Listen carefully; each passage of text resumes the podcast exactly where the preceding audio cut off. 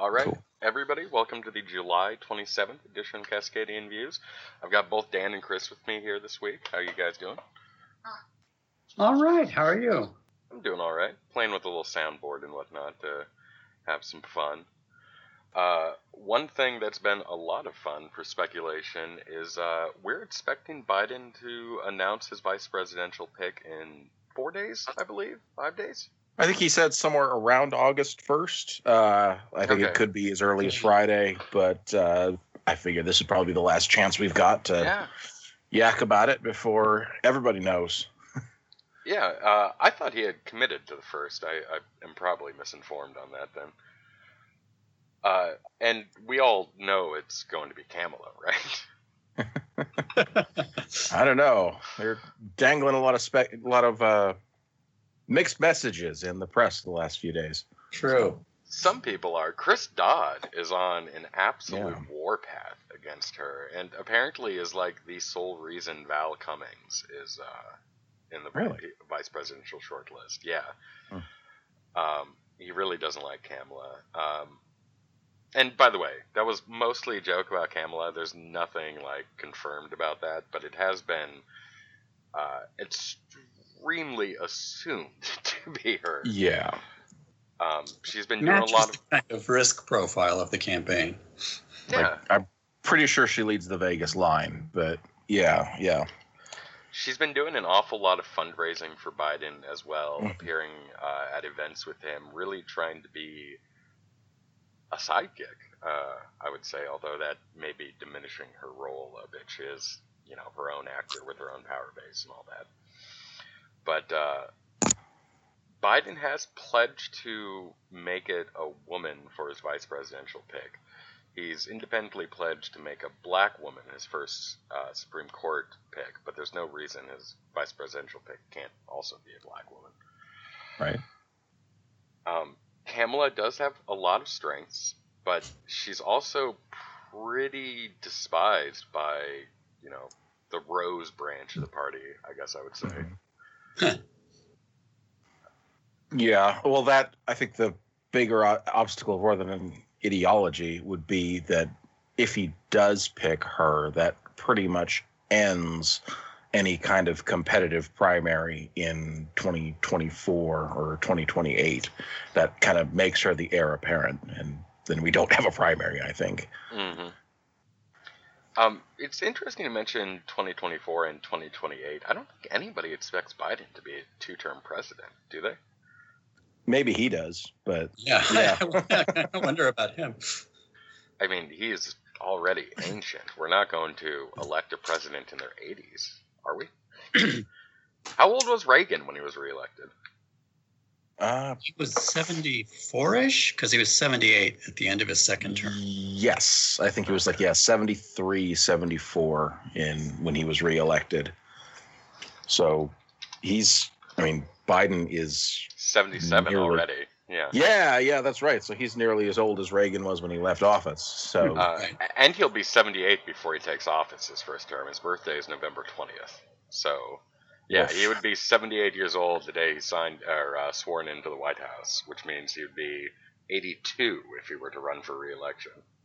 yeah. Yeah. I mean, I guess you never know how someone's ego is going to play once they're in there. But yeah. for my money, the best move he could make would be to announce about a year out from the end of the term Hey, I've done what I came here to do. I'm resigning. VPX is now the president or will be on a set date. And then just work on the reelection from there. hmm Yeah.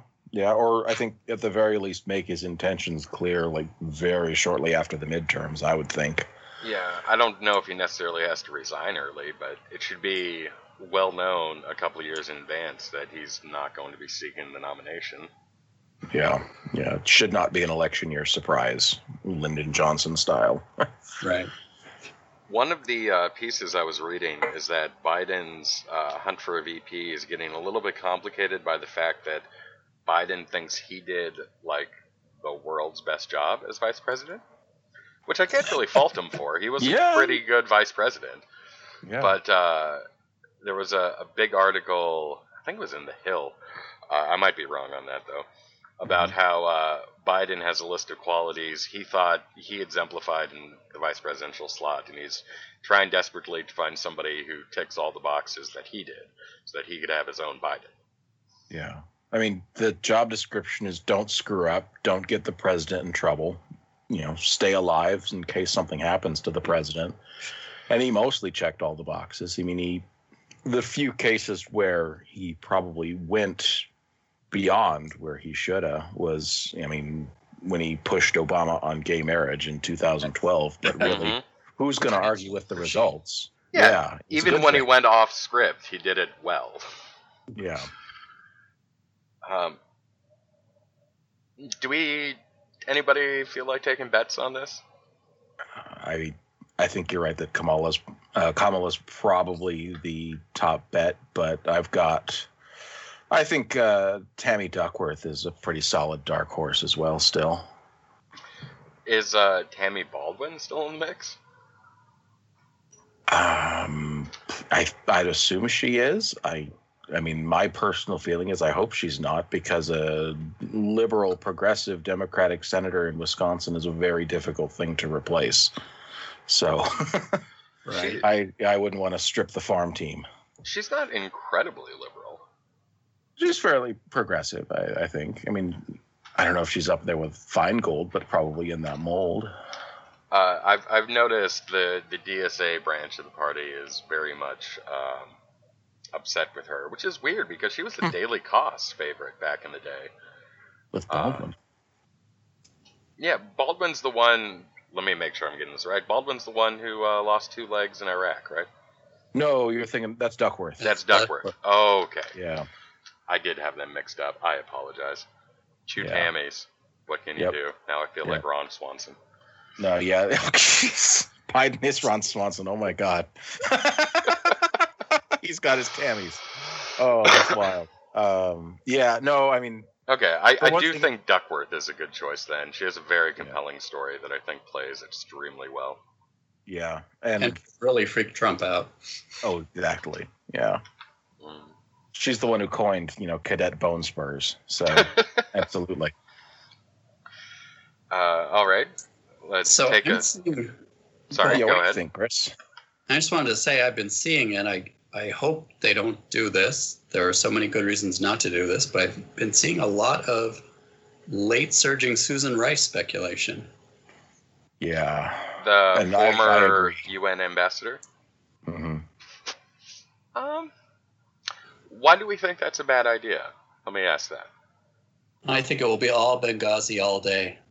yeah there's you know she was already controversial as uh, you know she was actually up for consideration for secretary of state under obama but yeah she was torpedoed by benghazi also lack of electoral experience i think is an issue especially with again the person that i think we're all assuming is going to be the front runner for the democratic nomination in either 24 or 28 um, kind of thrusting them into that world without I think really without even statewide electoral experience is I think that's dangerous and I think it's it's risky, especially with as old as uh, our nominee is. That's very fair, um, especially on the electoral aspects. I question if Benghazi will matter. Mm. I really think that's a scandal that whatever legs it has fell off long, long ago. yeah. I would think so, but I guess I'm just using that as a kind of proxy for Hmm. she's been a target for the right wing since the Obama years. Like they're really up in arms about her still. Yeah. And I just don't know if we want a big dose of that in the middle of this campaign.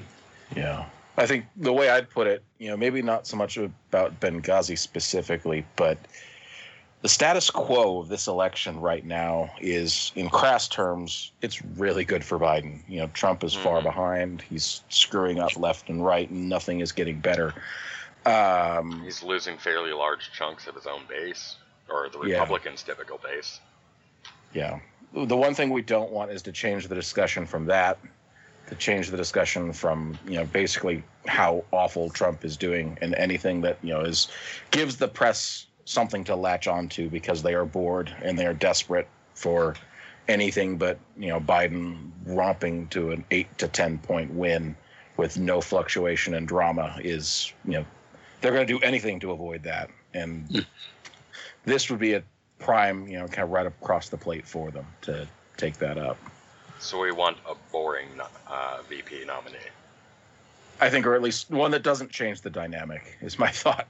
Which Biden uh, right needs a pretty Tim boring. Kaine that's not male and white. Yeah, that's, This that's sounds like a job for Harris. Yeah. Harris there. Uh, Duckworth is also kind of probably right in that wheelhouse, doesn't rock the boat. Okay. Uh, let's move on from the VP uh, talk then. We do uh, have some coronavirus news. I mean, we always do. We're back over a thousand cases a day. But the Mhm. highest ranking U.S. official to catch the uh, disease is now our national security advisor. Uh, Trump was asked about this. He could not remember the last time he met with him. Says it hasn't been recently. Jesus. Uh, which, frankly, I kind of buy. Trump doesn't seem like the kind of guy to meet with his national security advisor very often. Uh, his Oh. last one is currently in court against him. So, That is so typical of this administration. oh. Uh, he is apparently still doing his job. He's he's working from home. Uh, once again, totally buy that. I don't believe in this White House national security advisor breach the president that often. Yeah. So, uh, yeah, we'll see. But that is uh, the largest scalp COVID 19 has claimed so far in the U.S. government. And uh, it comes on the heels. Last week saw our first congressional death of coronavirus. Not a sitting congressman, but one of their staff uh, passed away to the disease. It's Oh, getting up into the uh, the workings of Washington, I think. We'll check back in on that one. Uh, we're rapidly closing in on possibly 200,000 deaths. Um, there was a, a big study that looked at the death rate in the U.S. compared to the death rate uh, in most other years, controlled for the population growth in each year, and we're sitting at 179,000 uh, more deaths than a typical year. So Wow. the yeah the the number of coronavirus deaths may be approaching eighty thousand. That would include people who died at home without getting tested and whatnot. Uh, it's kind of a fuzzy number. Excess deaths could, you know, be attributed to other things. Maybe there was a rash of ladder accidents or something uh, in the U.S. But I do think it gets you pretty close to the real number. Whereas relying on overstretched, over you know saturated hospitals whose reporting is as good as it can be, but they're also stuffed to the brim with people, and you know all these people dying at home, which was a pattern you saw in New York in the early days of the pandemic. Uh, makes me think that that's closer to what the real number is. Uh, we had. Sorry, go ahead, Chris. I was just going to say, I think that's probably right on. There have been many studies that consistently show probably somewhere between 20 and 30 percent higher deaths than the officially reported number for various reasons. Yeah. Uh, it's going to take us quite a few years, I think, to get the real picture of this outbreak, and it's going to look better or worse each time we, we go through the data. Uh, we had a bit of a, an international kerfluffle between us and China. Did you guys follow that at all? Something about our embassies being shut down. Uh, I, I said embassy, but it's actually consulates. Um, yeah, yeah. The the Houston consulate for the the Chinese government was given a 48 hour notice to shut down. They proceeded to burn enough documents in the courtyard that Houston Fire Department had to show up. Um, they, they just absolutely incinerated everything they had in there. The government accused them of engaging in uh, industrial espionage. There was an, also an incident of a Chinese diplomat in the U.S. on a fake passport uh, formerly the chief of mission in Australia, uh, was here on forged identity doc. I don't know if they're forged; they were issued by the Chinese government, but fake identity documents, uh, apparently to facilitate corporate espionage. Uh, after the U.S. closed the Houston uh, consulate, China in a tit for tat measure, which I mean they basically had to do. Uh, closed the Chengdu consulate, uh, which had been established a little over 40 years ago. Uh, Chengdu is roughly equivalent to Houston in China in terms of you know position on the largest cities in China list, and Houston in the largest cities in the U.S. list. So uh, it, it, was proportional, uh, but it does signify even more like breakdown in relations between China and the U.S., which has mm-hmm. been a real big problem. We're going to have to learn to live with each other at some point. Uh, China could do well to maybe be less of an evil monster, but they're not going away. Mm-hmm. They're not going to suddenly vanish, and I don't think we're going to engage in a nuclear war with China. So we're going to have to figure something out. Yeah, we also need a generation of the Republican Party that doesn't keep using the phrase communist China. or you know red china or whatever yeah exactly as ted cruz was doing less than 24 hours ago Oh, good lord. Yeah, their communism yeah. is really just in name. I mean, China has more billionaires now than the U.S. Yeah. They are a nice capitalist totalitarian state. Yeah, they they metamorphized from a totalitarian communist state to after Mao died, a totalitarian capitalist state. Right. Well, uh, yeah, you're right. It's going to take leadership in America that can rationally deal with them without kind of going to knee jerk 1950s you know reactionary positions and actually engage with the China that exists, which is yeah a pretty dangerous opponent.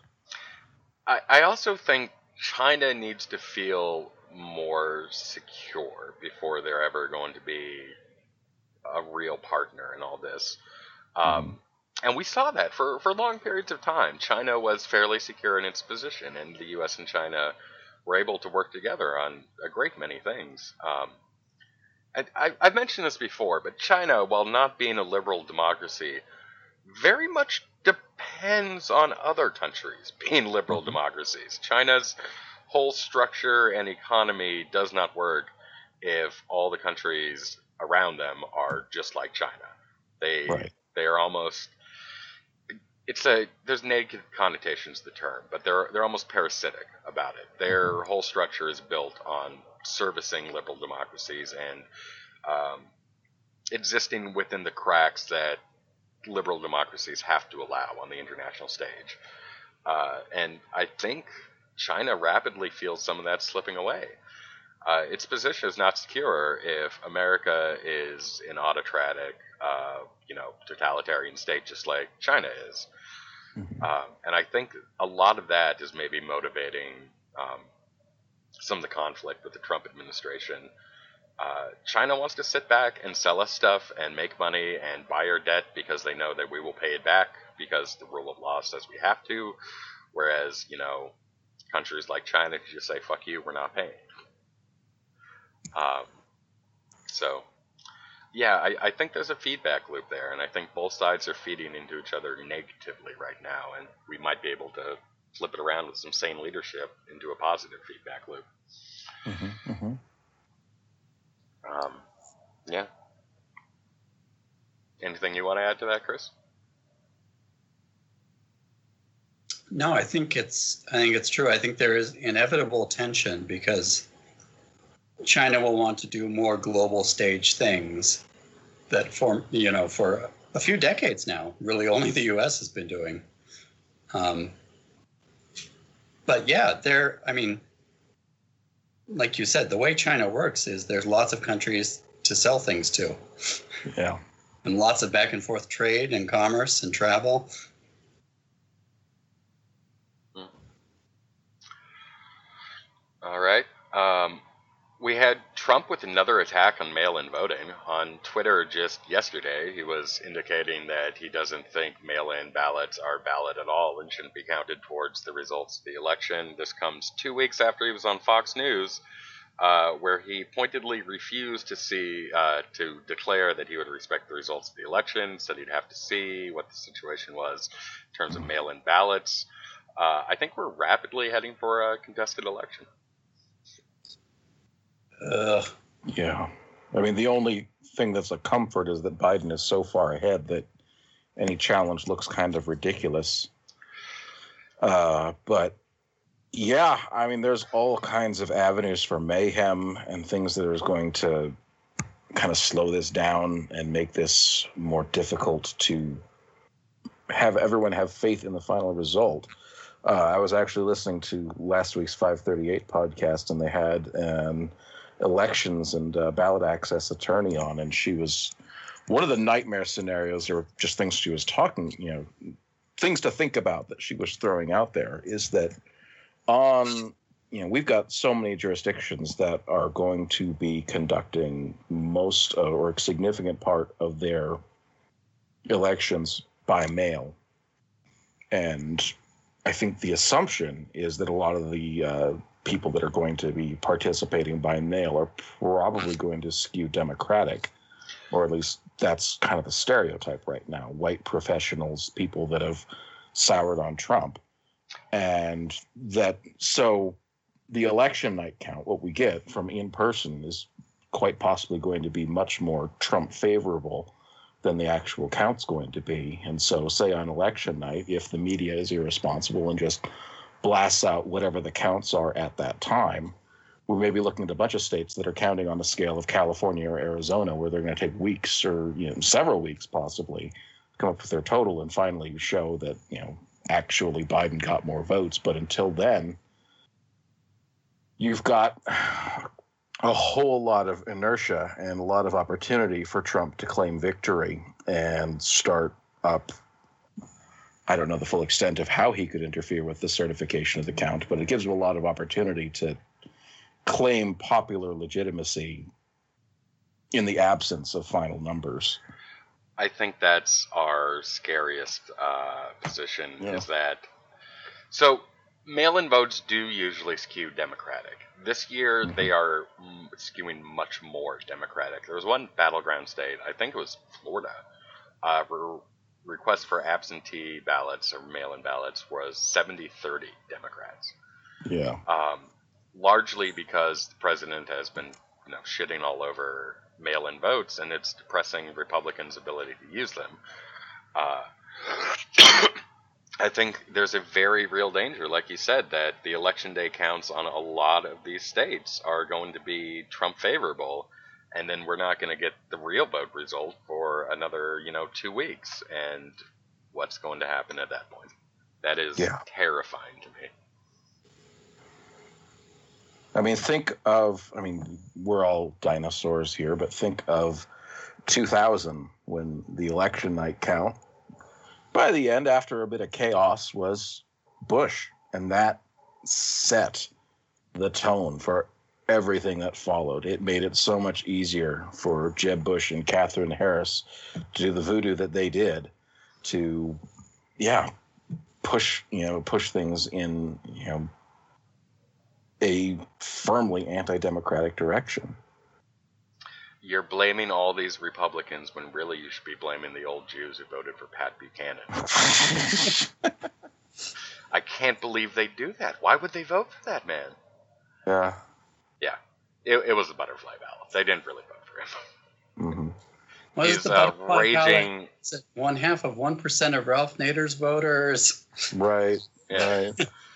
Such for a some, long list for some reason, thousands of old Jews voted for a rabid anti Semite. And if you don't think that, you know, that was an accident or because of bad ballot design, I don't really know what to tell you. yeah. Yep. Uh, so, I mean, our best hope, right, is kind of like you were saying, our best hope is that enough big states are trending Biden ahead on election night uh-huh. that nobody subsequently freaks out when they turn out that way. Right. Florida, Florida, I think is key all over again because it count it, it reports so early. Uh, they're actually, I think Florida has pretty extensive experience in early voting, and a significant portion of their population already does, just because there's so many old people, although fewer and fewer of them all the time now. Uh, but uh, yeah, so Florida is really going to have a chance to set the tone, and they've let us down in the past. there were some states looking to change their election laws so that they'd be able to count uh, early votes before election day, so that they'd have a big chunk of numbers to report the moment polls closed. Uh, there was a lot of resistance to that among groups. Yeah. Um, but I, I think it might be one of the better solutions to this. Well, I mean, isn't part of the safeguard though with an early voting and early by mail voting is that if somebody shows up to vote in person, you can at least be sure that you can discard the uh, by mail or the early vote. Only in some states. Yeah. Some like, states allow you to do that, not others, though. And I assume if they're uh-huh. going to count early votes early, uh, they wouldn't be able to do that. Yeah, yeah, exactly. So, I mean, that's it. Does definitely complicate things. And It was, you know, kind of something that kind of lingered in the back of my mind since the first time I voted early when I was 20. So, yeah.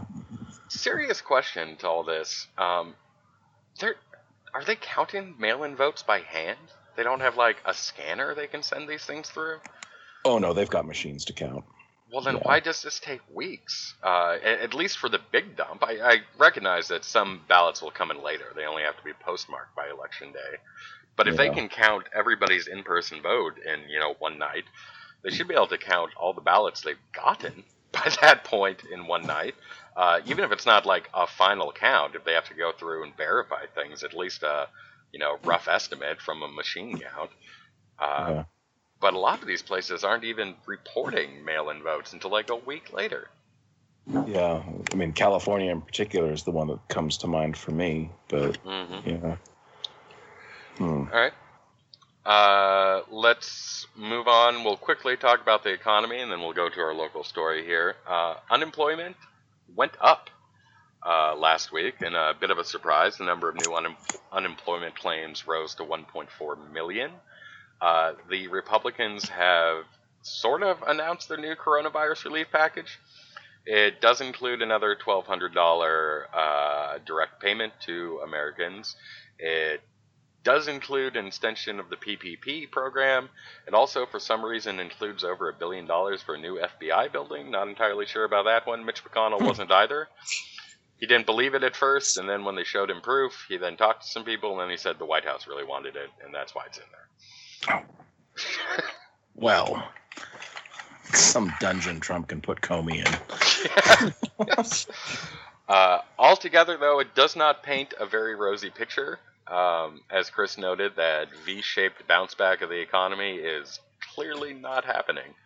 Uh, the Republican plan also, by the way, uh, strips down unemployment benefits to, I believe, two hundred dollars extra from the federal government a week, plus whatever your state gives. Yep. Instead of six hundred. Um, six hundred a week, by the way, was chosen because that is the amount somebody getting paid fifteen dollars an hour would make in a week. Uh, it was kind of a backdoor test of the new minimum wage the Democrats wanted to put into place. Mm-hmm, mm-hmm. Chris, you posted this story. Any thoughts?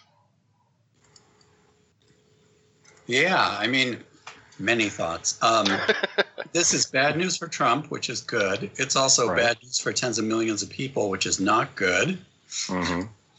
And I think like the Democrats have a lot of a lot of room to hold out for things, but there's always a danger that backfires on you. So I yeah. always kind of nervous during these chicken negotiations that mm. being said, they had a bill, you know, they had their version of the bill in the House out weeks ago. Yep. And it's basically McConnell who refused to bring it forward until until like, pressure started to build. It was months ago, wasn't it? Didn't they yeah. pass the House's yeah. bill in like May? Yeah. Yeah. Yeah. So, yeah, I mean, really, it's just been McConnell bluffing with a very bad hand, and now they have to come up with something. But like you said, millions of people stand to be hurt, along with Republican electoral prospects. Yeah. It's certainly not looking good for you know the people. Mm-hmm. Uh, and then let's go into our national story or our local story before we wrap this up. Uh, the federal occupation of Portland has now spread. Uh, we saw significant violence from federal forces in Seattle the last couple days. Um, people in Oakland are not waiting for that at all. They set their courthouse on fire. um, yeah, they're they're just getting ahead of the curve. They know they're coming. Uh, there were two shooting incidents uh, with impact munitions on uh, Portland protesters in the last couple days that got fairly national attention. One of which was one of the walls of moms who got smacked right in the forehead, uh, had to undergo some surgery on that. Um, the federal forces are just getting, if anything, even more uh, trigger happy out there. There was also a shooting incident. This isn't local, but in uh, Austin, Texas, uh, car did a drive-by of uh, protesters and shot one of them. Guys in the hospital in critical condition. The violence is just kind of spiraling out of control, and I really feel like the feds are the ones pushing that, and other people are dancing to their tune. Yeah. I mean, local cops and certain local politicians. No, I mean right wingers in general. Oh yeah, yeah, They- Yeah. If you call something a war, people are going to think it's a war, and yeah. they're out there shooting people up. Right. I mean, and for years they were doing that. You should just run over protesters, and now People are doing it. People, People are are running running over protesters. Mm-hmm. Yeah. Uh, there was also a, a shooting in Portland downtown near the protests. There haven't been any like updates on that about whether it was linked to that or who was shooting who. But uh, Portland police did make two arrests downtown in a park uh, right next to the protest after a shooting incident where somebody was hit, uh, but is stable. And yeah, Hmm. I just I think you set the tone from the top, and when the tone comes down like that, people roll with it.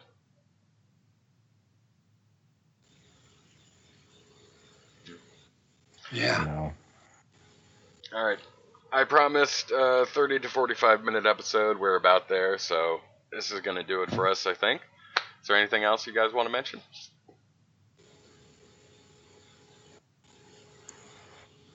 I think we about hit it. Yeah. Okay. Well, it's 101 degrees in Portland today, so I'm gonna go die. I hope you guys have a good time. Yikes. Yeah. Best of luck, man. Have a We're good one. down to the 80s now. You're down to the 80s. I It's wish we were there. It is absolutely ridiculous here. It was 100 yesterday. It's 101 today. Uh, we're under a heat warning. I don't know where I live anymore. This is terrible. Yikes. Yeah. I knew it wasn't as rainy as Seattle, but I thought we were still, you know, the Northwest. Uh, right. I think. Oh, go ahead. Yeah. Oh, I was, I was just going to say bye. yeah. Yeah. All right. Have a good week. Have a good one, guys. Bye, everyone. Hmm, Bye.